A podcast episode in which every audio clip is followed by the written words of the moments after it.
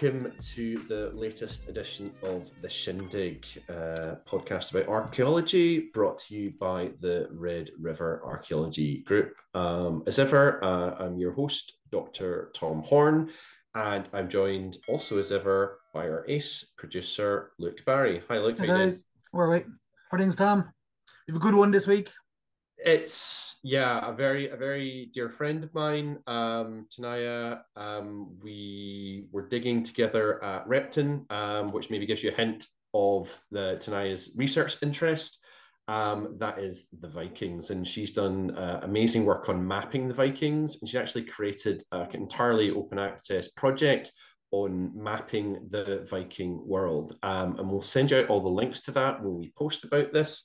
Um, but um, just to give you some background on, on Tenaya, she's she's currently she's just finishing actually her PhD. Um, she's based at the Trinity Center for Environmental Humanities at UCD, and she's also currently a guest researcher at the University of Oslo. And her PhD title is Mapping the Viking World, a GIS, that's a graphical analysis of contemporary textual records and archaeological material related to the Vikings. So she's going to defend that in in this uh, spring.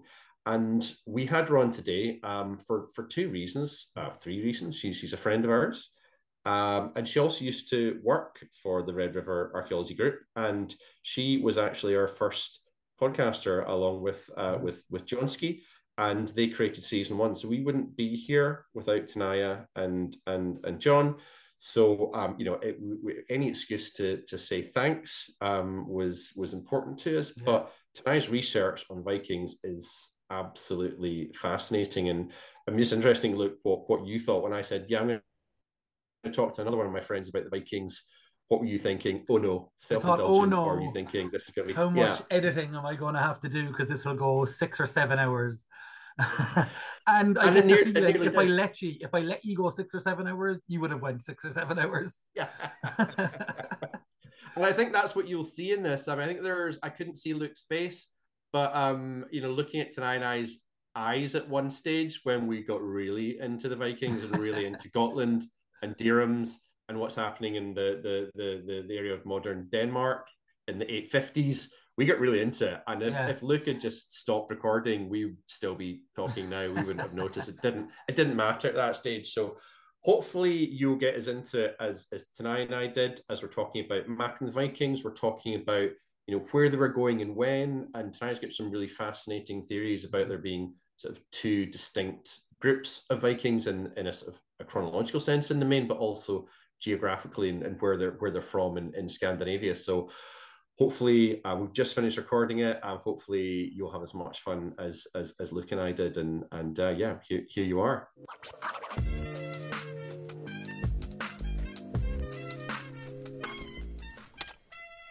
Hi, Tenaya. Thank you so much for joining us today. Um, as you know too well, um, I'm a big Vikingist too. But I think the thing I always like to ask people who study the Vikings, there's lots of obvious things you can be interested in, but what was the first thing you learned, maybe as a kid, um, or saw about the Vikings that made you think, actually, these guys, these guys have something about them that I want to spend far too much of my life studying? Um, well, you know, uh, I am American, uh, unfortunately, and uh, my last name is Jorgensen, and so I grew up just hearing, "Oh, you're Norwegian, you're Norwegian," even though like we're not, like we're like was seventh generation American Norwegian, um, and so it was just always kind of uh, put into my head that we had um, this kind of background in it and so in 2014, I went to Oslo and I was visiting, and I went to the Viking Ship Museum. And I walked in and I saw the Oseberg ship. And I had this out of body experience where I just like, I felt like I could hear the paddles and the waves. And I was like, oh my God, this is it for me. And I know that sounds really corny, but it was just, it was such an awe inspiring moment. And then I've had just such uh, an exciting career doing my master's between Iceland and uh, Norway in the Viking Medieval Norse Studies program. Um, and and it's just been amazing to study the Vikings in their uh, in their homelands essentially and experience that. Um, just kind of a kindred experience, I suppose. Being out in nature has always helped, I think. Yeah, I mean that's because you're based in Oslo at the moment, aren't you? So you you can you can sort of see. I think now they're rebuilding the the Viking ship museum, aren't they? They are, yeah. So it's closed right now, unfortunately, but it will be reopened in 2026, I think.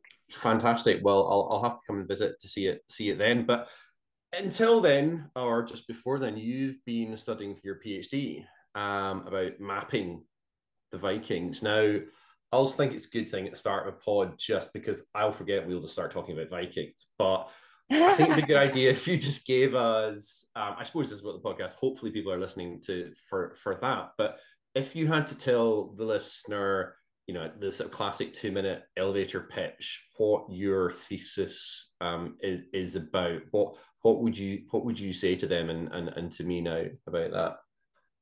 My PhD is called uh, Mapping the Viking Age, a GIS analysis of the contemporary evidence. And I did see in your notes that you selected selected contemporary evidence, but um, you know, just had to shorten the title a little bit.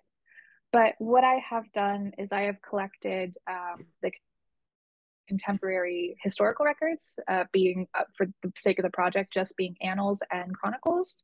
Uh, so the Frankish annals, the Anglo-Saxon chronicles, and the Irish annals. Um, and then I have taken archaeological uh, materials relating to coin and silver hoards, as well as burials and uh, female jewelry that has been identified in the in England in the portable antiquities scheme. And so I have mapped all of that against each other. So with the historical records, if they say they attacked Paris, then I will take that entry, geo-coordinate, geo-coordinate it, and um, and so then when you map it against each other you can kind of see where they've been where the historical sources match up with the archaeological sources and where they don't. And my biggest frustration um, within viking studies is that you tend to get very niche niche scholarly reports of the vikings in england or the vikings in ireland um, when most scholars will be very quick to say the, the Vikings did not see borders. They did not they did not care about borders. They, they were just doing their own thing and moving between all these places. So by taking all of this uh, evidence and mapping them against each other, I was able to get this really kind of bird's eye view, holistic uh, understanding of the geographical distribution of how and when they went about all these things between 790 to 920. So, you know, what then, you know, we've, we've, you know, the elevator doors are opening and I'm just trying to say, this is fascinating Tenaya, but before you go, what, what, what is your big takeaway? What is, you know, sort of drum roll? What can you tell us now? You may not want to reveal too much, but what, what what's the sort of takeaway from from all your many years of research into into mapping the Vikings?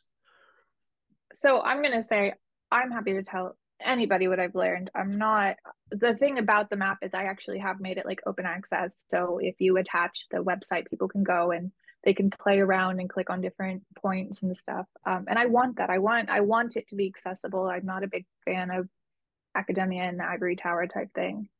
So, but what my my big understanding is is that it's all politics.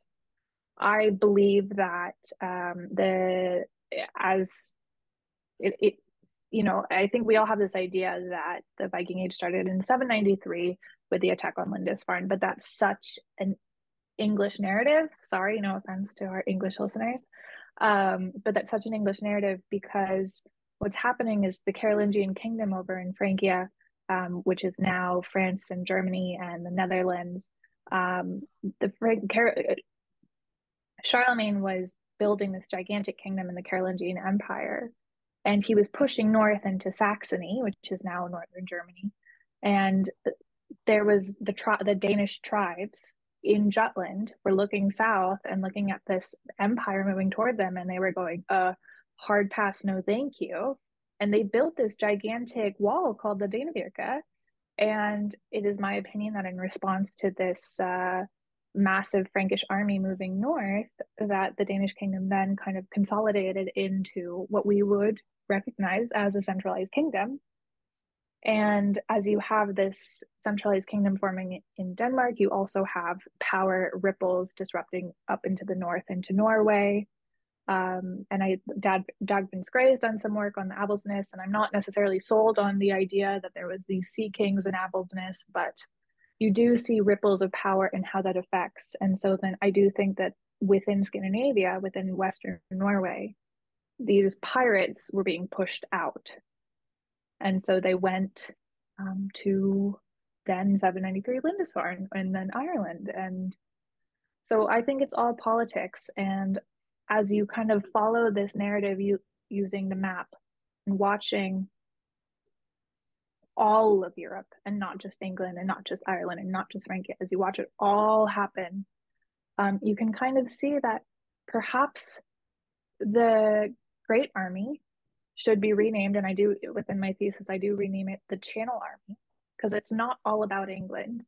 It's happening as well in Francia, and there's settlements in Normandy and Brittany as well.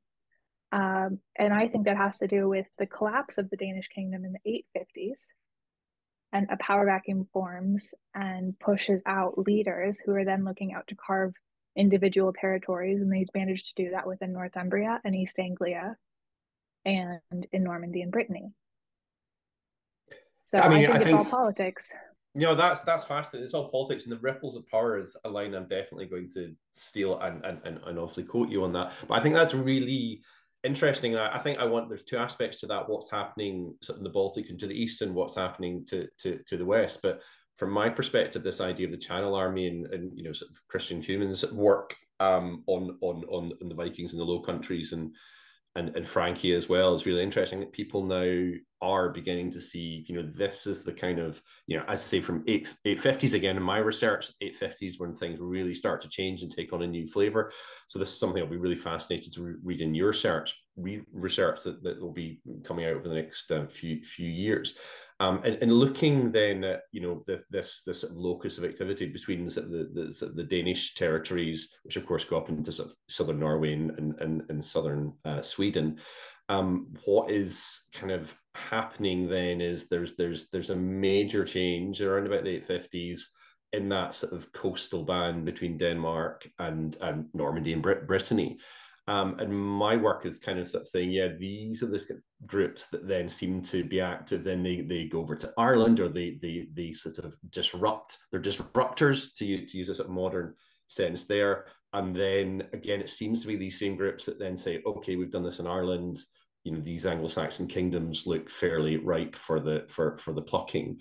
So, what's your opinion then of what that critical period between sort of like eight eight fifty and 900 and we'll say in, in the west first or particularly between 850 and 8 in, in the early 870s what, what's my take on it? Yeah. Um i'll work so i i must admit i do very little in eastern europe. So I, I i do an area that i call atlantic europe which is anything that kind of touches the atlantic and north sea um, and then kind of I do look at the silver that arrives in the Baltic, but not not specializing in it.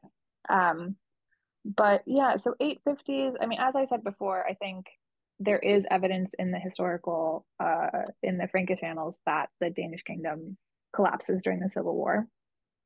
Um, and you see uh, Danes who were granted uh, Frankish lands under the Frankish kings, they try to go back into Denmark uh, to reclaim the to reclaim kingship, or so they're clearly royals or nobility, um, and then they get driven out again. And similarly, in the 860s, you have the uh, arrival of these uh, kings or leaders um, in, as I said, the, the Great Army, which is I think the Channel Army, going back and forth and back and forth and back and forth between um, England and Francia.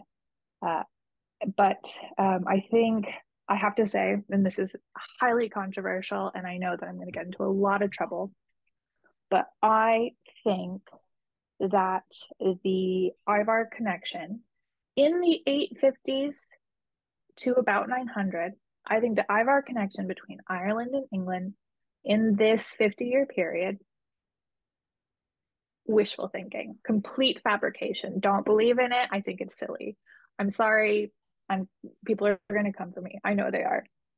And this uh, ends the podcast. Um, exactly. Yeah. So, because um, I, I have to say, Tom, you are cited in my in my research, and I know that you are a uh, a big uh, person. And I'm not saying the connection didn't exist. I just don't think it existed in this period. Yeah. I think it was later. Um, because when you're looking at, like I said, when you're looking at this kind of weird entire bird's eye overview, what's happening in Ireland is so different.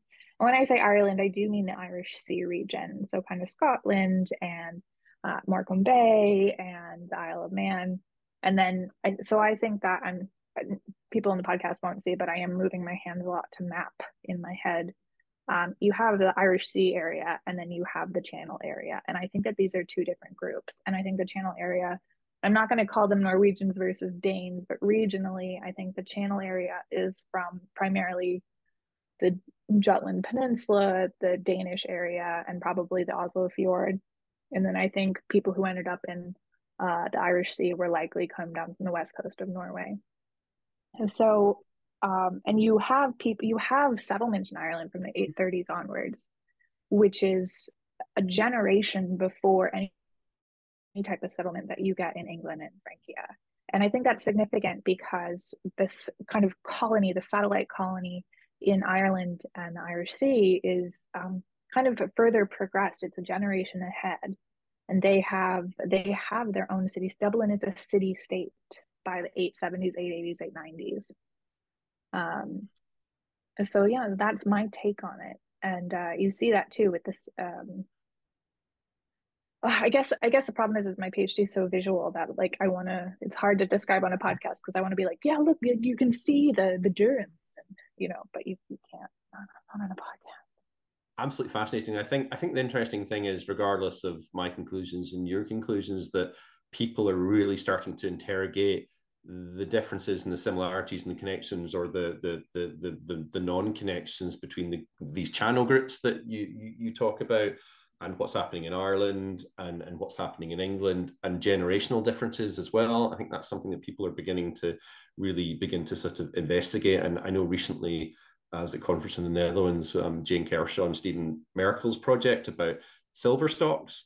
Um, and we're now beginning to literally um, well sometimes it's laser ablation but drill drill down into the silver and, and finding out that there actually there are stocks um, that are um, basically connected to one area so one might be as I say a, a, North Sea stock and one might be an Irish Sea stock um, and I think you know so that it's an exciting time that I mean, we'll both be, you know, we're in that unfortunate period. We're on the cusp of these great new discoveries. So whatever we write now in five in five years or even two years will probably be a bit it could be out of date or it could be proved but i think it's really an exciting time that you know we're all beginning to really start to drill down because i think as you know as you're saying for a long period things have kind of drifted into various regional studies.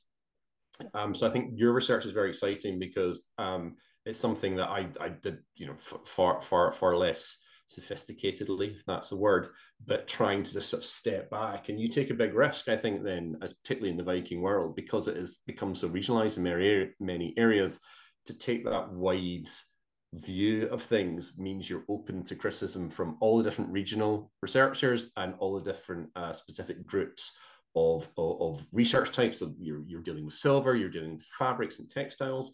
Um, and how, how, have you found that then? Because I mean, you're really your research is, is truly interdisciplinary, and I'm glad I managed to say that. But you look at a lot of textual evidence and a lot of material culture evidence. So that's just the stuff, the, the artifacts.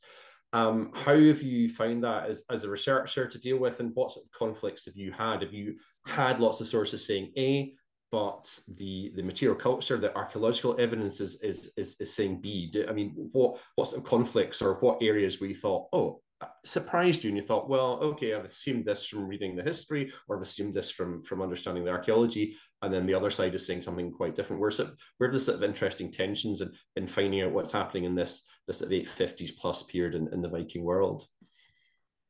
Yeah, I I guess to start, I would like to say um, this is where my mind went. Um, so I am very fortunate in that I am uh, still technically a PhD at the Trinity Center for Environmental Humanities. Um, even though I'm studying a medieval project, I did not go into the Center for Medieval Studies at Trinity, and I went into this interdisciplinary, um, more digitally embracing group of researchers, and they have been so inspiring. And I just feel very lucky to have worked alongside that team. Um, and that did mean, though, that I was uh, open to criticism from the Medieval Center at Trinity. And um, there were some professors who were not that excited about my research um, and just thought that I had gone too broad and that I was in danger of not specializing in anything, that I wasn't going to be able to get a handle on the vast the vast data that I was using. Um, and what I will like, I will be the first to say, I am not a specialist. I'm not a numismat- numismatist. I am not. Um, I am not a burial expert. Um, I can passably read Latin, but not at all. And this is the problem with the sources as a Viking historian as well. If you're a Viking historian, is that the Frankish annals are written in Latin, the Anglo-Saxon Chronicles written in Old English, and the Irish sources are in a mix of Latin and uh, Middle Irish. And so, if you're a Viking historian, that really does pigeonhole you because you are expected to be able to read all of them. And I worked mostly with English translation, so that was a big criticism. Was that I wasn't uh, I wasn't doing close readings. I was reading translations. I wasn't using the original copies. Um, but my argument is is I was not trying to do a close reading. I was trying to distill this data into uh, points essentially. And so I used very vague uh, a three a three activity um, system where I looked if it, if the uh, events that were described were diplomatic, whether they were uh, conflict, whether that be violent, whether that be murder, whether that be a battle or a raid, uh, just kept it under conflict, and then um, a settlement. And so that covered a broad range of things. So, like I said, if like 843, they attack Paris, I just uh, added the geocoordinates of Paris. I mapped it as a as a conflict, and I moved on from there. I was not interested in the hows, whens, or whys that happened because I did look at this kind of overview. And that does that has received some criticism and it has received pushback. And I have had people be like, well, you can't study these coins or you can't study these um, you can't study these periods without having like a thorough understanding. And it's like, well, I argue like I'm studying a period. I mean, I'm a generalist. Um, but I'm also doing this big digital humanities project and I am trying to accumulate big data so I can get big answers as opposed to being, you know, combing through with a fine tooth comb. Right. I think that's what the field needs because I felt that as well. Yeah, you know, I like you, I could have said word for word about not being numismatist, not being a burials expert. But occasionally, I think every generation needs a few people. Not that we're we're, we're heroes, but we need a few people to sort of you know to to stand up and be sort of shot at and say, okay, it, we've now got so into the detail that eh, you know we can't see the wood for the trees and i i mean i think the way now uh, interesting your your take on it i think you know if if i have 10 ideas and one of them leads to some sort of breakthrough or helps researchers say ah oh that explains why viking group a is doing this and, and not what i expected them to do and then that can just open up their research which may be just on a tighter grip of evidence it's just burials or numismatics um, and yeah, so I mean, I, th- I, think I think that's what we're you know we're, we're both trying to do, and we're, you know, we will get criticism for that. But you know, I'm I'm, interested, you know, from from your research. Then I, I you know I've read online that you think then there are you've got something called a two group theory, so mm. which might help again lots of researchers like myself and other researchers maybe sort of it begin to maybe help join the dots something that hadn't made sense before you've got this theory. So I think if you can explain what you know what you you want to explain about it now, but in advance of your your any publications, but just tell us about this. And I love the name of it, the two group theory. So you know, Tenaya, what what is that? Well, it's it's what I've already explained. It's the politics. It's the it's the um in seven about um 790 to 850 it's um, kind of the Danes and their relationships with uh, the Franks, and they actually don't have a lot to do with England at the time. So it's their kind of aggregations with the uh, aggravations with the Franks, and then you have the Western Norwegians who are setting up shop in Ireland, in the Irish Sea. And then that does transform in 850 following the collapse of the Danish kingdom, where you have the Channel Army um, and uh, and at which point the Western Norwegians have settled enough in, in Ireland that you don't have a lot of ships going back and forth anymore. Um, you have, you know, in the early 30s, 40s, 50s, you do have a lot of notes in the Irish Annals saying more ships arrived, more ships arrived, more ships arrived. But you start to see that die out after the arrival of uh, Olaf Ivar and the third brother, cousin king, um, Oisel. And so um, at that point, you have um, the Hiberno Norse. So my two group theory is roughly 800 to 850. I call them the Viking Norse, Irish Sea, and then the Dano Norse. And then uh, following 850, 860, the Viking Norse become the Hiberno Norse, and the Dano Norse become the Channel Island. So it's these strands, and you can see regionally how they stay the same, but they evolve. And after that point, then this this later, you know, you were discussing my research later, which again, I'm you know, more interested in that. That's it, that last quarter of the ninth century. Mm. What then is happening in, in England and, and southern in southern Scotland now? One thing is about you know um, what do we call this? You know, if, if we're not calling it the Great Army. So you know, my, my question is then what what's happening in the 860s, 870s, and and the, the, the sort of generation afterwards, as far as you can see in your research um, in, in, in the island of Britain, um, as it were? Yeah, I mean, you also like it's also when I'm talking about not being a specialist is like when you're understanding the Vikings in these regions, you also have to get a really good grip of the politics of the situation that they're in. And so, like, I had to learn a lot about the Carolingians, and I had to learn a lot about the early English kingdoms. And so um, Ben Raffield had a really great paper when he was talking about Band of Brothers. I think it was called Band mm. of Brothers. I nearly mentioned um, that earlier when as soon as you were saying about the whether the brothers are cousins or allies, and I thought Ben Raffield's paper is perfect for that. Yeah, exactly. And um, but what he talks about is how it's not this great empire. Like uh, Chris Cooijman also has talked about hydrarchy, um, and it's it's these groups that come together but ultimately they're seeking to carve out their own individual tracts of land. They are these leaders, and that's why I think definitely they are kind of exiles from the Danish kingdom because they're probably royalty, they're probably nobility. They've lost their lands because they backed the wrong person. So I and this is of course all speculation, but um, in understanding the, the, the ripples of power, you know, um, it I do think that you have these people come out and they're like, okay, we can't we can't stay in our homeland anymore so uh, I was about to swear. Um, but well, it gives us a chance. We uh, Luke, Luke's got a big red uh, bleep button, so he could have just pressed that. It's fine. Don't worry about it. perfect. Yeah. So yeah, but I think that they basically just uh, yeah, I think that they start carving out their own individual tracts of lands, and that's why you have the kingdom in Northumbria, who Guthrum does not have anything to do with. Guthrum's in East Anglia we don't know who the leader in Northumbria is at the time. He's not named.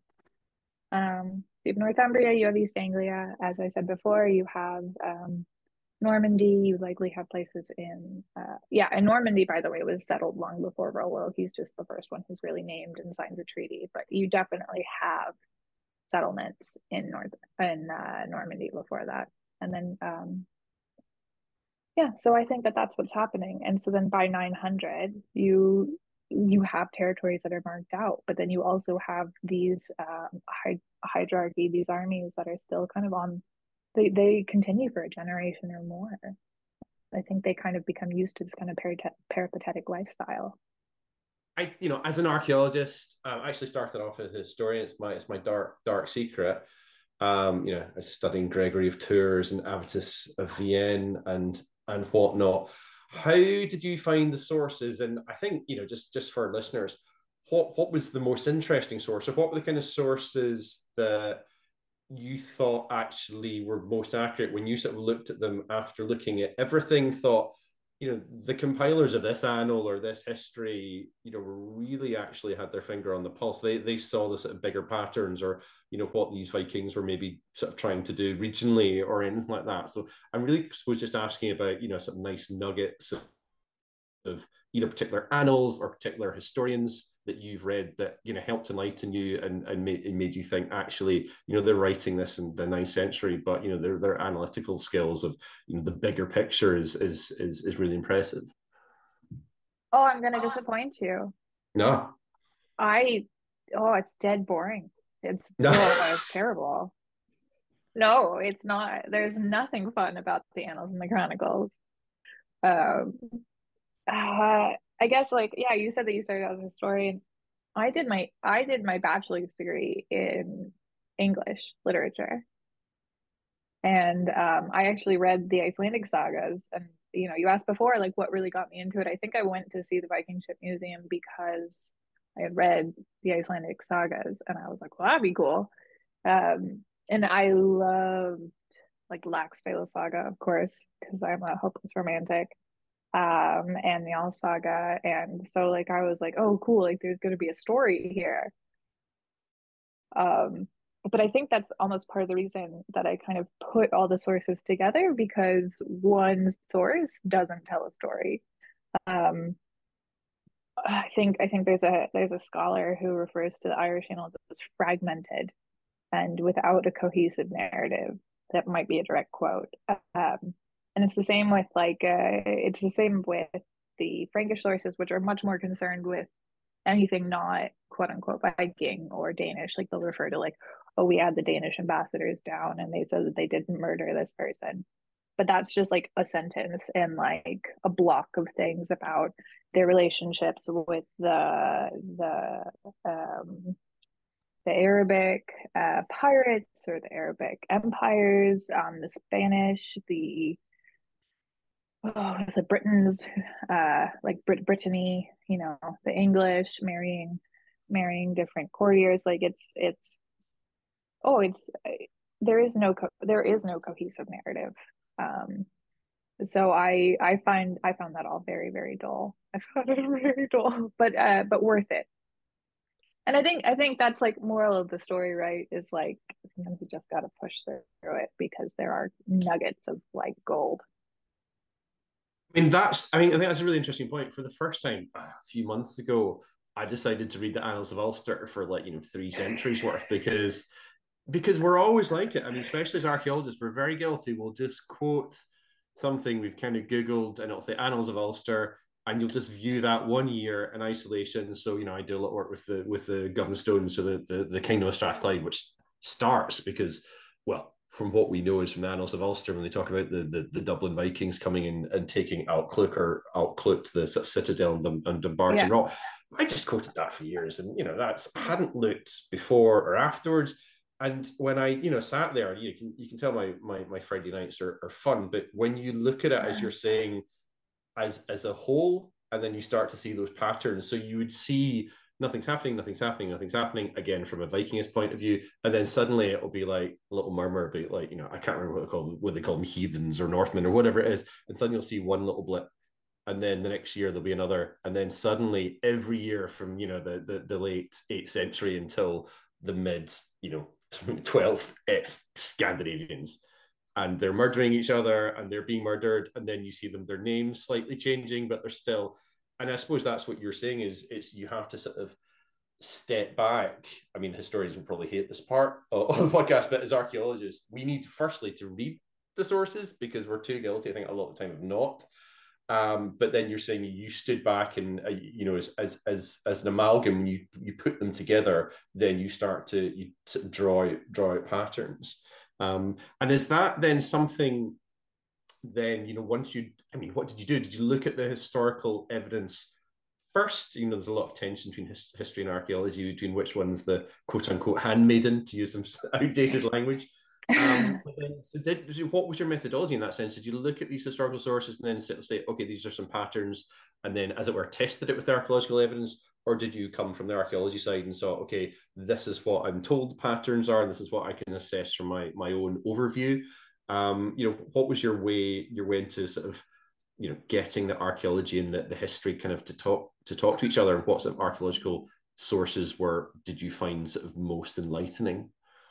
Yeah um i mean now we're going to talk methodology so people might take a nap during this part. Just just take a cup of tea or something like that. Come back in about yeah. five minutes fine but um, I knew I knew from the beginning that I wanted an interdisciplinary project, and like I said, because of the Center for Environmental Humanities Center that I was in, very much encouraged that. So I knew that I was going to take the sources, and I knew the contemporary sources, and I knew that I was going to take the archaeological material and I was going to compare them.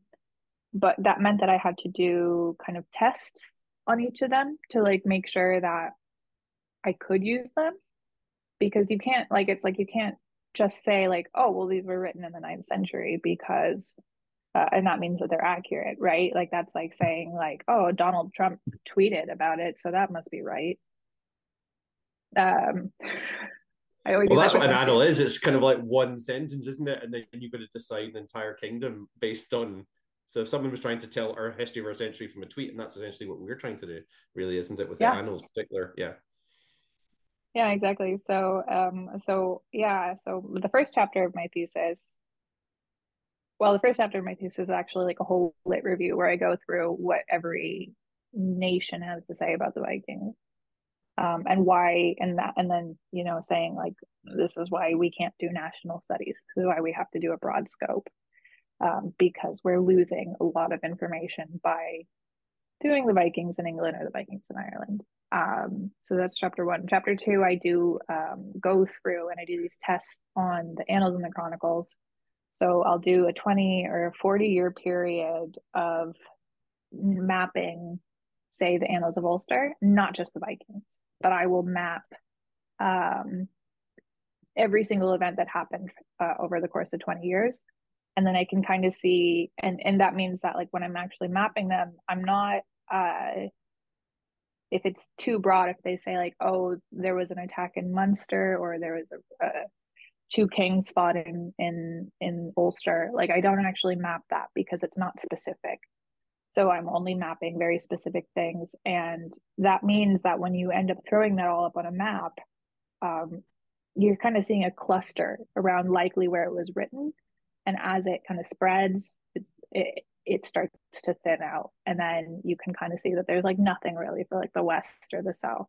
So and then i was also doing statistical analysis on those and um, which was separate from the coordinates and looking at the different types of conflict or the diplomacy or whether it was a, had to do with the church. Um, so those were my tests to kind of see you know can we trust uh, the geography like the, the provenance of what they're talking about and can we trust them to record um, different types of different types of events? And it was really interesting to see like annals of ulster definitely is northeast um, and same with the um, annals of innisfallen um, when you're looking at like the anglo-saxon chronicle it's very much wessex based which would be southwestern england. Um, there's like one or two mentions uh, in the north um, but like generally speaking, like you're missing huge gaps of what's going on in England and definitely Scotland. Um, the same with the Frankish annals, the Royal Frankish annals, um, which were written during Charlemagne and Louis the Fourteenth. The Fourteenth, Jesus. Uh, Louis the Pious. Um, that's much more comprehensive, a huge geographical spread. But when that breaks off into the annals of Saint Bertin and the annals of Fulda, those break apart into east and west.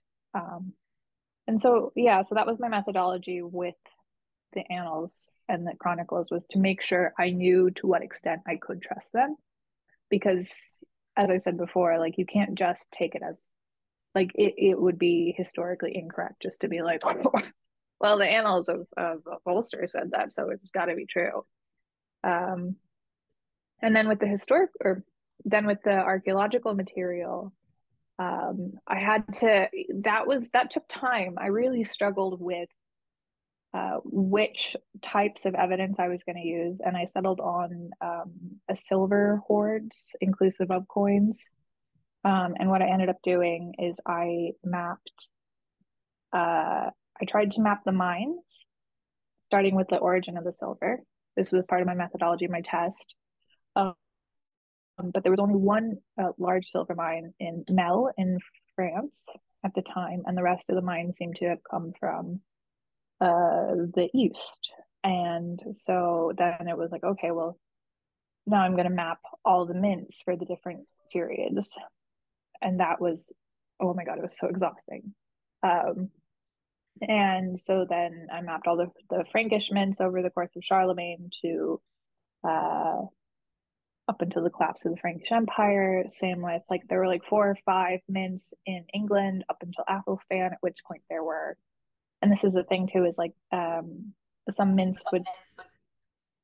Oh my god, sorry, sorry. Necessarily marked out where they were mint, like coin was not marked out where it was minted in England, especially. So you didn't know if it was coming from London or if it was coming from York um, until Athelstan in 924. And then, of course, Ireland has no mints. Um, and so then I looked at the hoards and I specifically took the Carolingian hoards as collected by Simon Coupland.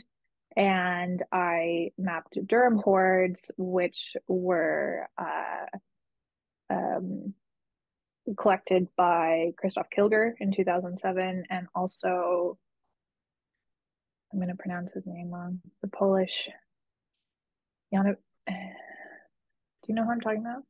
Yeah, Jankowiak. Yeah, I do. Yeah, we can we can probably badly dub this in later when we're both when we can. Re- but yeah, I know. Yeah, yeah. I mean, that's. I mean, what Tenaya is talking about there is that you know this, the same the same people that I was using in my research as well, and now this this new research. I mean, Simon um, was was at the conference with uh, er, with with Jane and uh, uh, Kershaw and Stephen Merkel, and there's so much work being done now. So you know, even the work that you know Tenaya and I've been looking at in the past, there's so much coming out in that in the near future. But there's enough there now, uh, as Tenaya is saying, that you know we we can begin to sort of build a, a, a picture of because you're looking at this wider thing of directions and, and, and, and sources so um yeah so I, I you know lo- looking at you know are there any specific um hoards that were interested or or or, or a collection or a regional uh, grouping of hordes that kind of uh, you know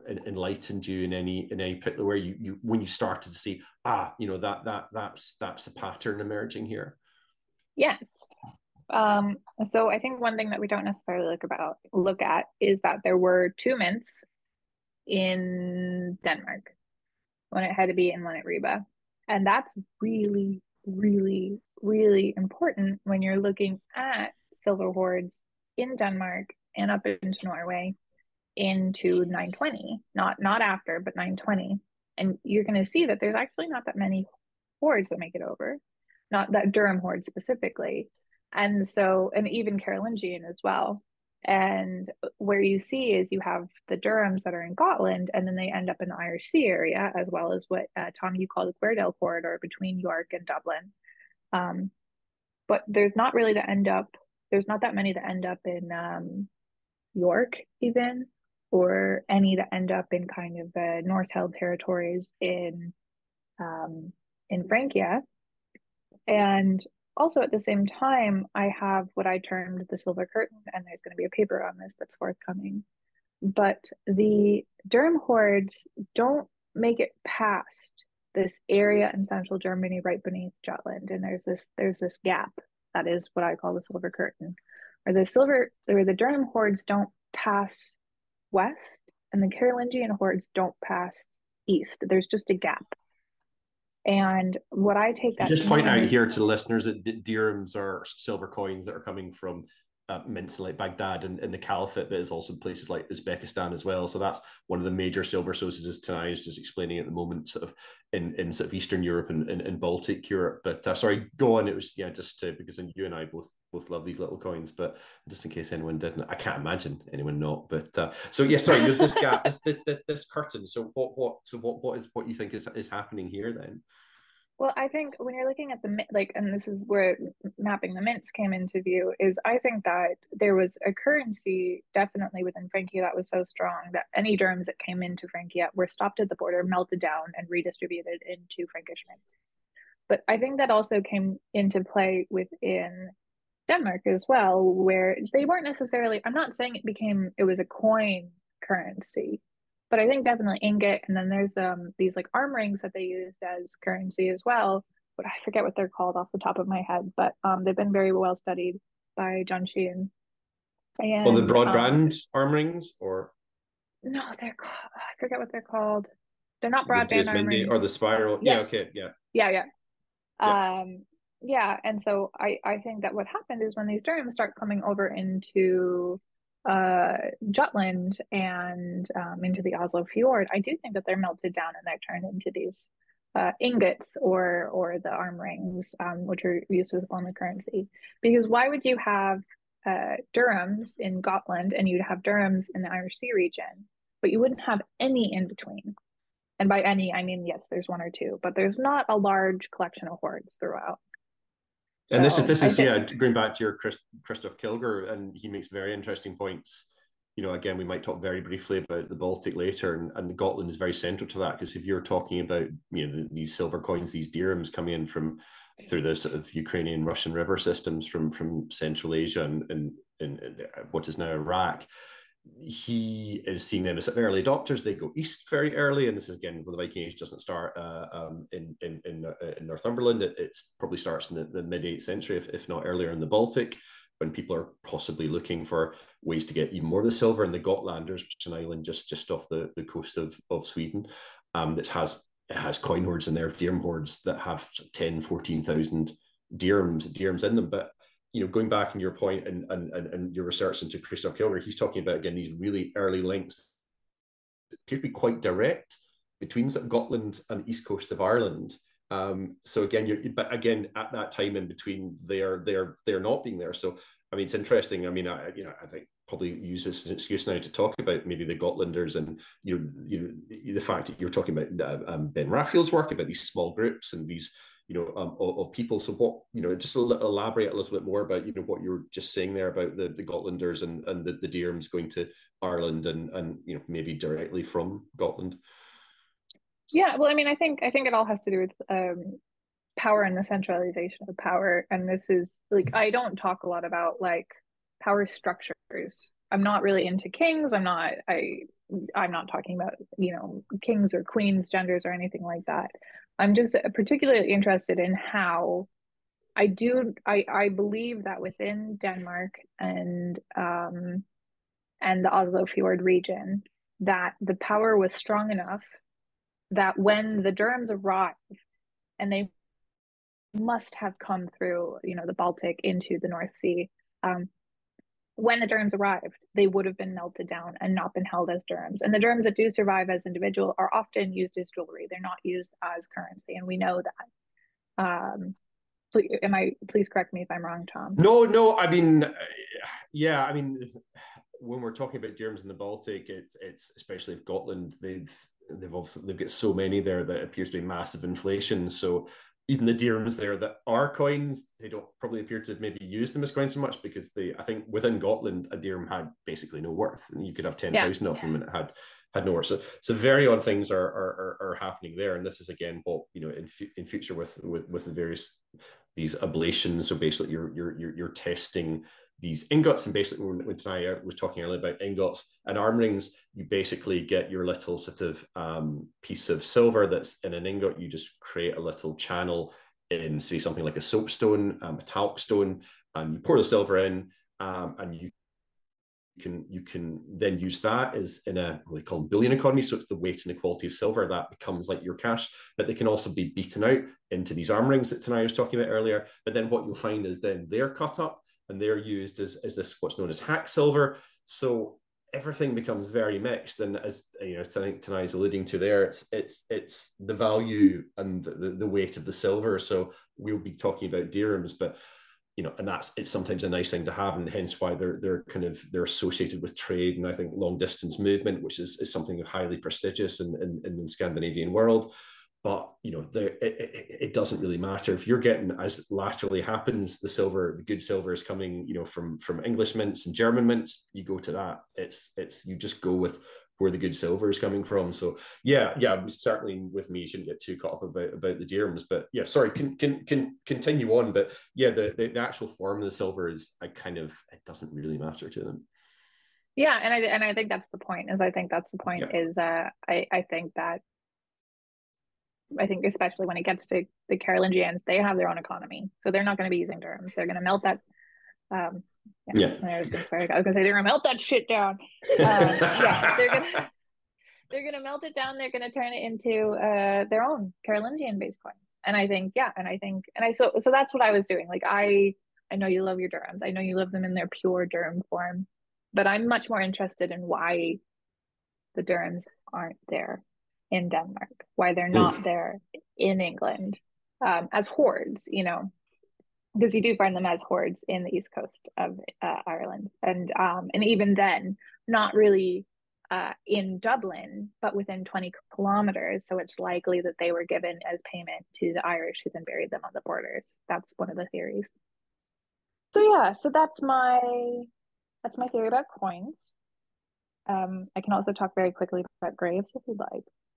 I think I think everyone would really like that. I mean, yeah, I mean, Viking burials are you can have an entire career entirely just looking at Viking burials in in, in one particular town. So I'm really interested on Tenaya's take on because you've looked at them in this this wider project because you know we'll often all of us just read these smaller very important regional studies but uh, yeah i think it would be really good for us to, to listen to how, how you view it having had that sort of that that wider view.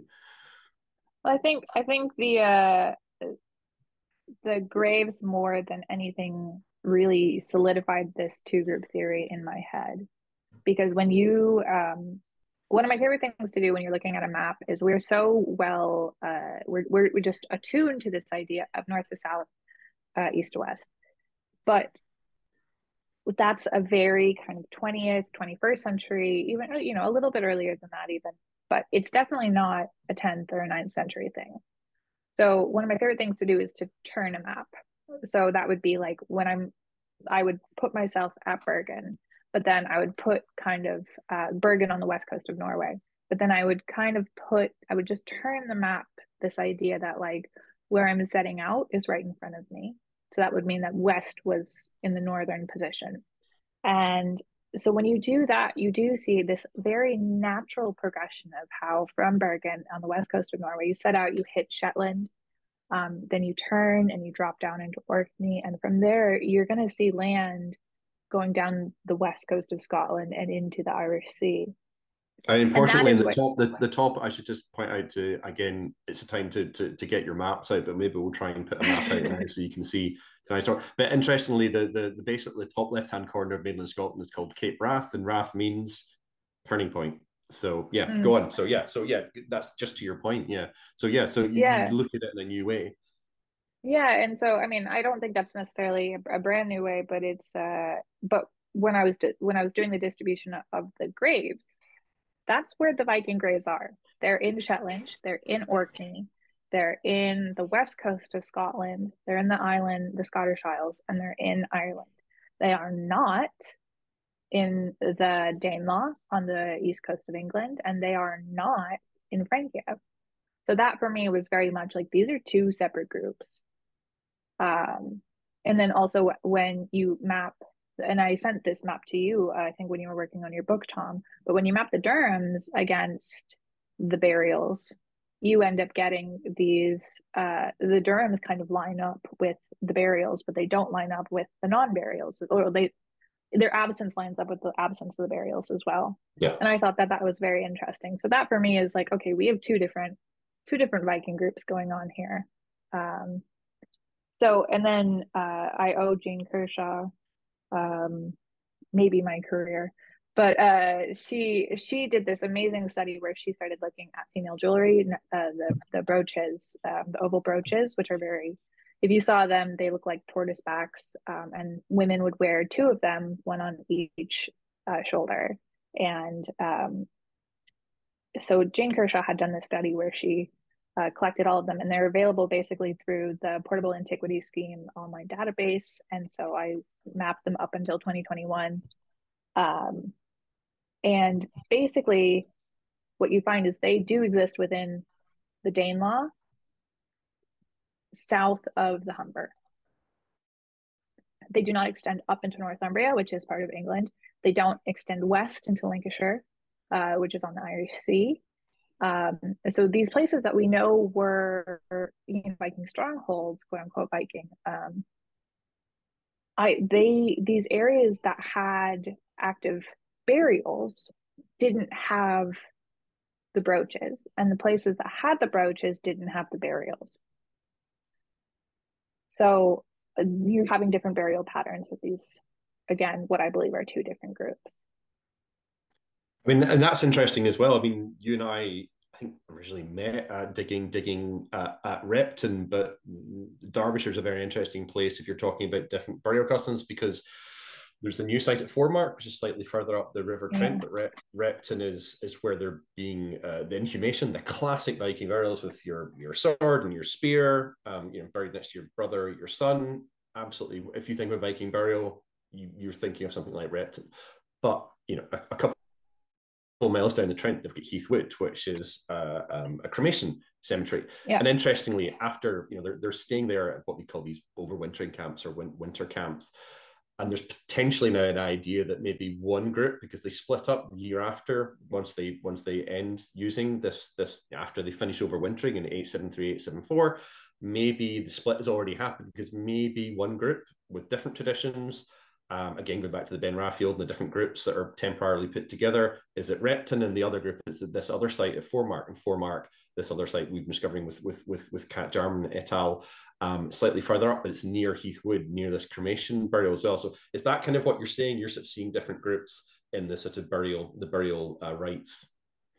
Yeah, I mean, I do find that uh, Repton and Foremark and Heathwood, I do think that those are kind of more active military burial sites because you're seeing the mass burials. And I am talking more about the long term settlement.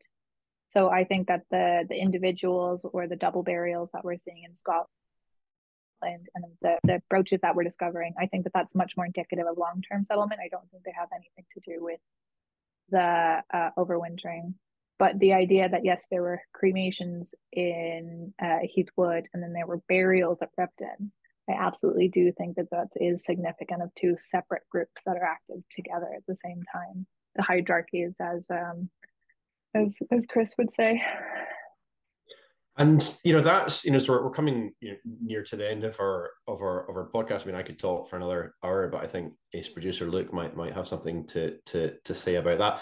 And I suppose it's just you know, you asked me, and I thought it was really nice ending to the podcast I did with the Shindig is, you know, what what then is, you know, you it could be a Viking dig, it might not be, but what what has been your best archaeological experience? Um, it might be Viking, as I say, it might it might not be, and or or you know, even your greatest find, or something that you've you you've found textually, or in, in, a, in just in your research of archaeology more generally.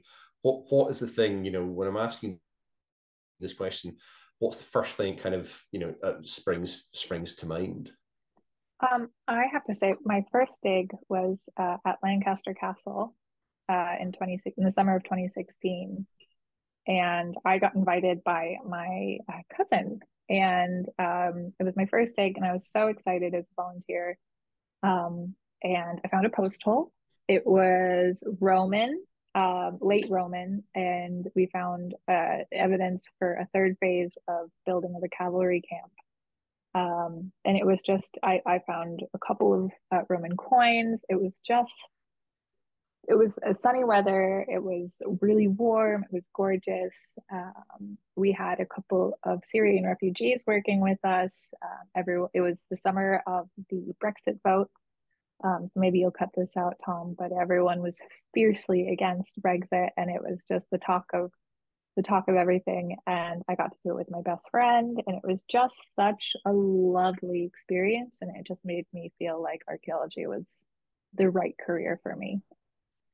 And I'll just, you know, I mean, you know, it's far, far, you know, far, far too uh, modest, um, but this wasn't the first uh, uh, or last, um, or it was the first the post hole that you found because I, I, believe you found one at, at, Rep, at Repton as well. Could you maybe just have you any memories of, of digging at Repton, which is one of the the greatest Viking sites certainly in in in, in the west of Europe?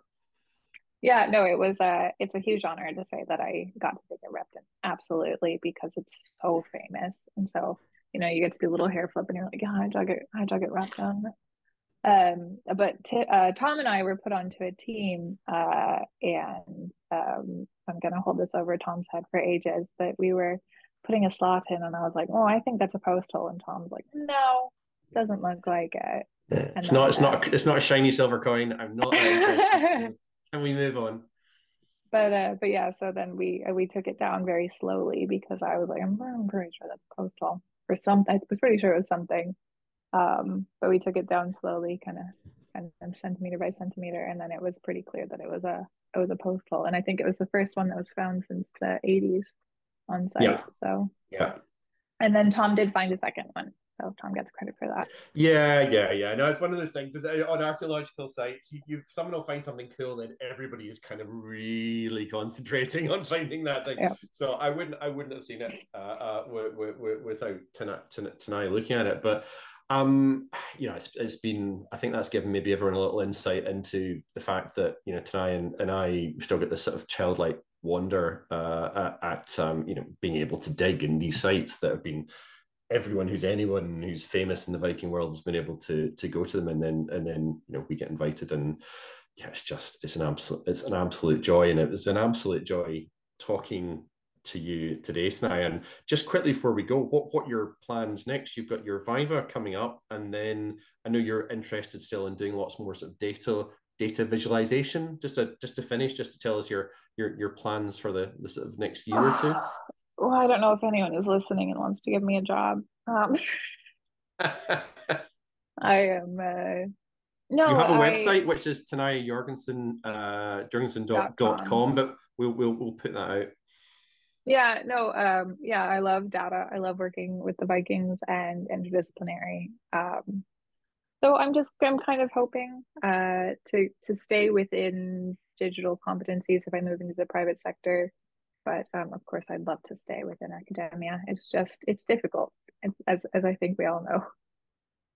And that's fine, but I think your contribution. I mean, the fact that you've got you know an open access website or, already is just you know because sometimes it can take years to get a paper out or or, or a book out as, as as as we both know they're hugely lengthy processes and sometimes they're not always open access or very, very often they're not which is um, which you know which is fine but at the same point, the fact is that you're immediately, whilst working on it, giving your research out is is just absolutely fantastic. So um, we'll give everyone the links and we'll share um, all your papers uh, when they come out in future and reflog this podcast or podcast because I've been talking for quite a while. But yeah, so I just want to say thank you so much from from Luke and I, and um, yeah, well, best of luck with the Viva. I'm sure it'll be absolutely no problem. And yeah, thank you so much for for spending your your day with us today Tenaya. Thank you so much. It was lovely to talk to you guys.